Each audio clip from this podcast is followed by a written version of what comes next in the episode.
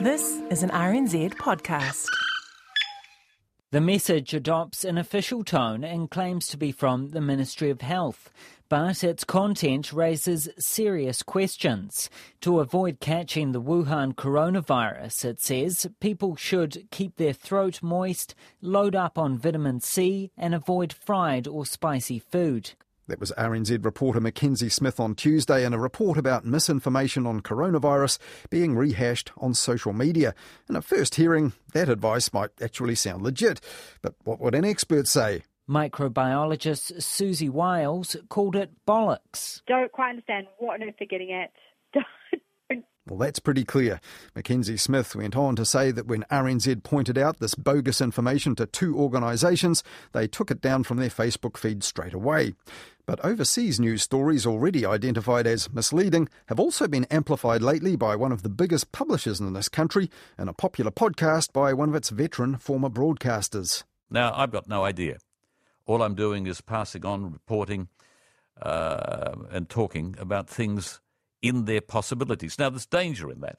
There is indeed, but Leighton Smith did it all the same in his Leighton Smith podcast for NZME last week. More of that later. But while Leighton Smith's no longer on the air at Newstalk ZB, there was plenty on that network about coronavirus this past week that could well confuse the listeners. Good morning. Aren't I lucky? Did you just sneeze? No. Oh. I thought you sneezed or coughed, and I was about to say, did you sneeze and cough into your elbow to prevent the spread of any coronavirus? No, I didn't do either. Very good. Do you like Elton John? Yes, I do. Newstalk ZB caller Margaret there, who was startled to be pulled up for a possible sneeze last Sunday.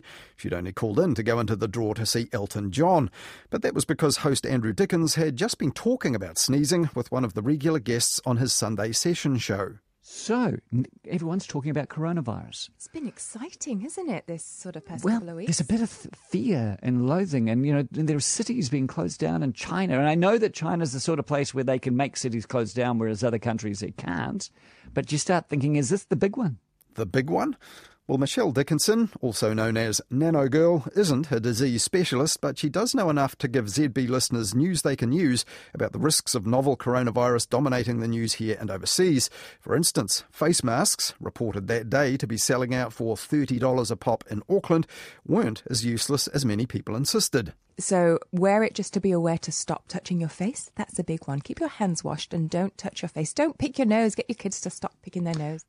But right now, we don't have any cases here. And really, to spread it, you need these droplets in close contact. So we're not that worried in New Zealand that, you know, you're going to meet somebody at the supermarket unless they're sneezing on you. Now, at that point, the one suspected case here in New Zealand had turned out not to be infected. So we have the result of the first testing of a suspected coronavirus case in New Zealand, and it is negative, as in they don't have coronavirus, so this person had been... But the Herald on Sunday last weekend was reporting the fear nonetheless. Dettol sanitiser and extreme worry filled the halls of Auckland's student apartments yesterday, despite New Zealand escaping its first confirmed case of coronavirus. But while Michelle Dickinson said there was no need to panic if basic precautions were observed, she did add this.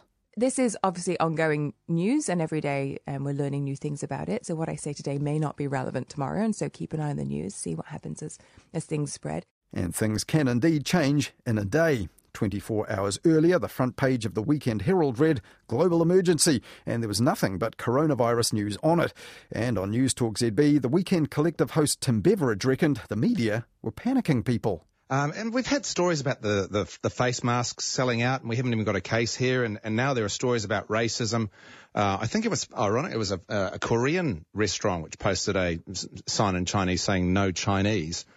Now, Tim Beveridge didn't explain there why it was ironic that a Korean restaurant would be trying to keep Chinese people away rather than any other kind of restaurant.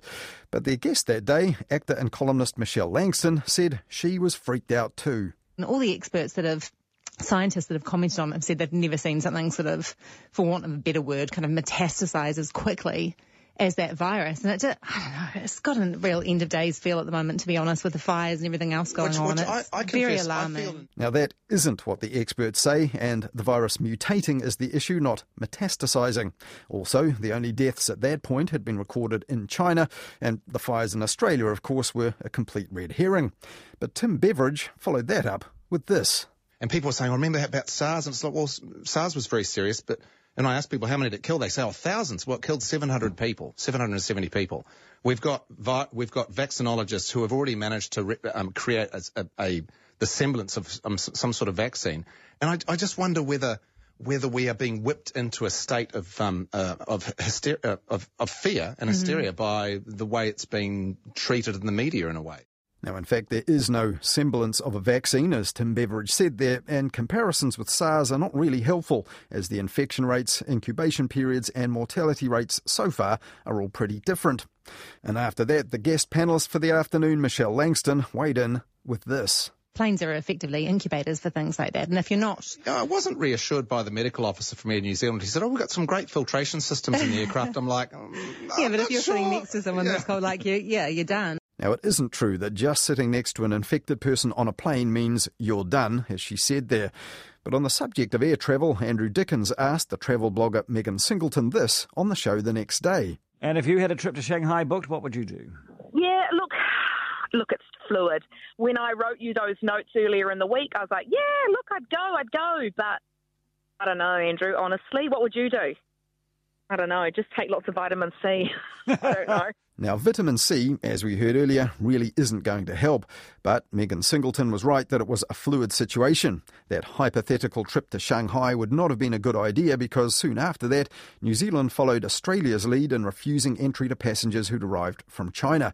And also, wondering aloud about the wisdom of flying there was the former New Zealand Herald columnist and longtime host on the sister station Newstalk ZB, Leighton Smith, in his first self-titled podcast for the year. Taking the most dramatic suggestion that it could kill as many as 65 million people.